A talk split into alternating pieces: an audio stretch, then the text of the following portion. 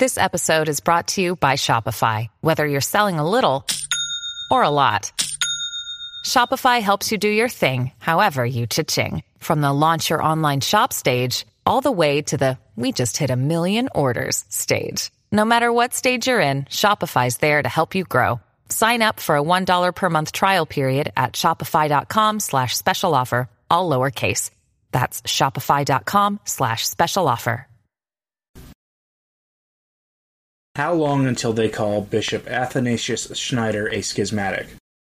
I've been doing coverage of the crisis in the church for long enough now that an evolution of sorts has been visible in the attitude or approach of Bishop Ash Athanasius Schneider of Astana, Kazakhstan, towards the papacy and even the post conciliar era. In his recent book, Christus Vincit Christ's Triumph over the Darkness of the Age, Schneider outlines the issues of the day and does what few, if any, prelates have done since the Second Vatican Council. He admits that the Council is at least part of the problem, and even has positive things to say about the SSPX and their position. Now, this is not a book review. Rather, this is going to be an argument that Bishop Schneider has given us permission to say what we've been saying for a long time anyway, which is that the problems we see before us today are nothing new, and the situation today was made possible by virtually every pope since the council, and that because of this, they're going to call him a schismatic. His position is a bitter pill to swallow for many Catholics, but Bishop Schneider admits it, it, admits it himself now, and for that reason, I expect he'll get labeled a schismatic for his troubles. So be it. The underlying principle that Bishop Schneider operates by is one that is instructive for everyone trying to keep and preserve the faith. From his book, that principle is as follows God is more important, and eternity is more important than the creature and the temporal realities, just as the soul is in itself more important than the body, for the soul is immortal. This stands in stark opposition to the values of today as we hear them from the authorities in the Vatican, which are focused on social justice and materialism with little mention to, given to the state of the soul and of the salvation of non Christian peoples. God is more important and the salvation of souls is more important than anything else. Yet we hear so little about it that instead we hear homilies about immigration, and we see the U.S. bishops meeting to talk about curtailing the Second Amendment, and a demand from them for more political homilies, not fewer. This is the modernism that we talk about so much, which takes our eyes off the supernatural and the questions of the four last things and replaces it with a false gospel of secularism. Bishop Schneider says the following of this problem. To paraphrase him, since the Second Vatican Council, the Church in her life has yielded in large measure to the influence of secularism and naturalism. In this sense, there has certainly there is currently taking place an eclipse of the primacy of God, of eternity, the primacy of grace, of prayer, of sacredness, and of adoration. And I have to ask, where's the lie? But don't tell this to the establishment and the grifters who made it their business to keep the sham going. They will call him a schismatic because of what he says in his book about the council and about Archbishop Marcel Lefebvre, the founder of the SSPX. Quoting the article from LifeSite on this quote When he was 15 years of age, he started to read some texts written by Archbishop Marcel Lefebvre, the founder of the Society of St. Pius X, but he experienced a dilemma. His own veneration for the reigning pope was in conflict with the insights of Lefebvre that he found substantially right.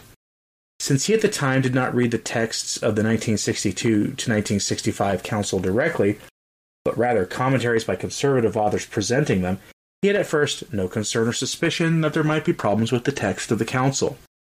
At the time, he practiced a total infallibilization of the council. Now, Bishop Schneider sees that this conclusion was wrong. He says, Nowadays I realize that I turned off my reason. However, such an attitude is not healthy and contradicts the tradition of the Church, as we observe in the Fathers, the Doctors, and the great theologians of the Church over the course of 2,000 years.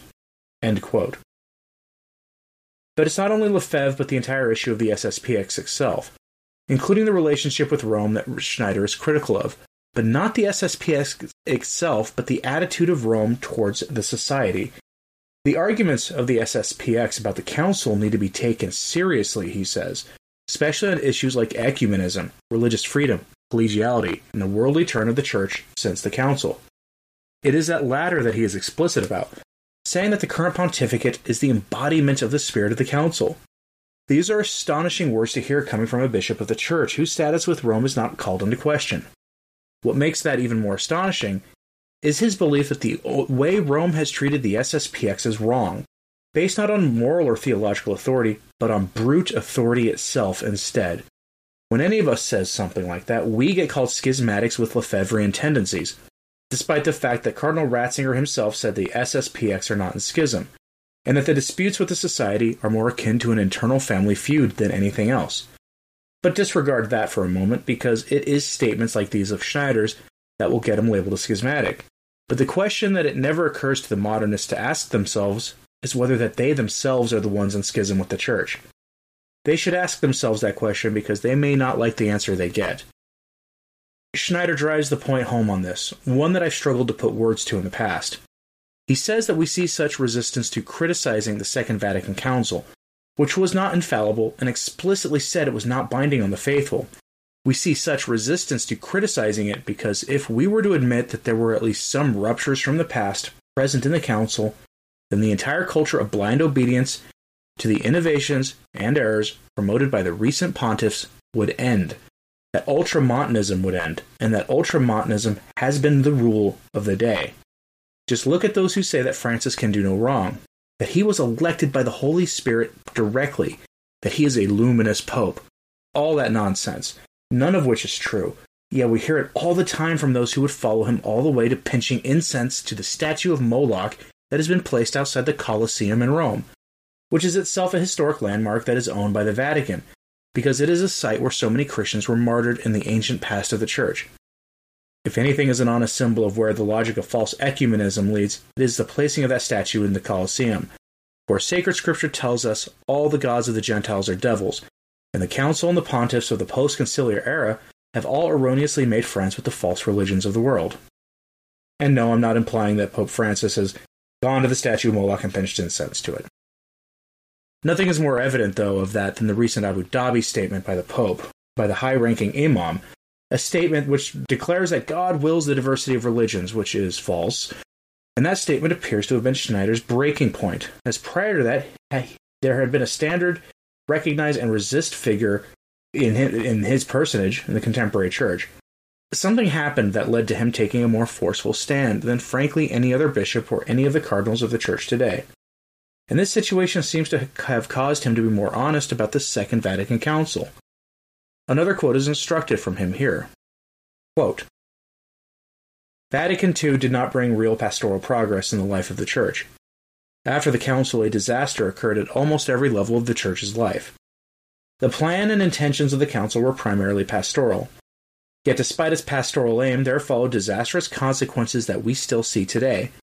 The Council had many beautiful and valuable texts, but the negative consequences and the abuses committed in the name of the Council were so strong that they overshadowed the positive elements which are there.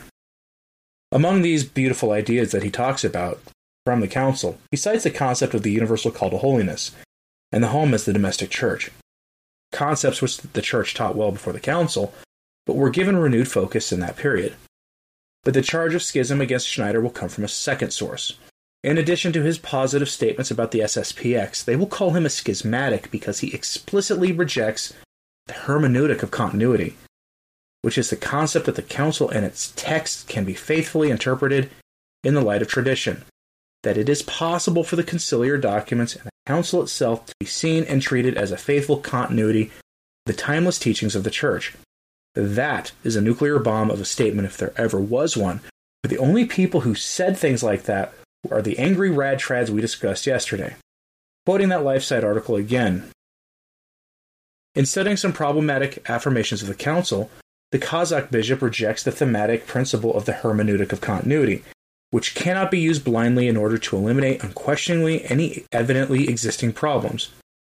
He further comments on this principle and its application, saying that it would transmit artificially and unconvincingly the message that every word of the Second Vatican Council is infallible and in perfect doctrinal continuity with the previous magisterium. Such a method, Schneider explains, would violate reason, evidence, and honesty and would not do honor to the Church. Sooner or later, maybe after a hundred years, the truth will be stated as it really is. And that is why they'll call him a schismatic. Mark my words, It is coming, and I don't mean the morons in the modernist media that will that calls itself Catholic either. I mean prelates in authority to make who have the the power to make his life miserable. There is an excerpt from his book that is worth reading directly. It regards hope, and I'm going to quote him verbatim because so many people are in the depths of the despair about the state of the church, about Francis and his role in the auto demolition of the church. So instead, here's something to be hopeful about.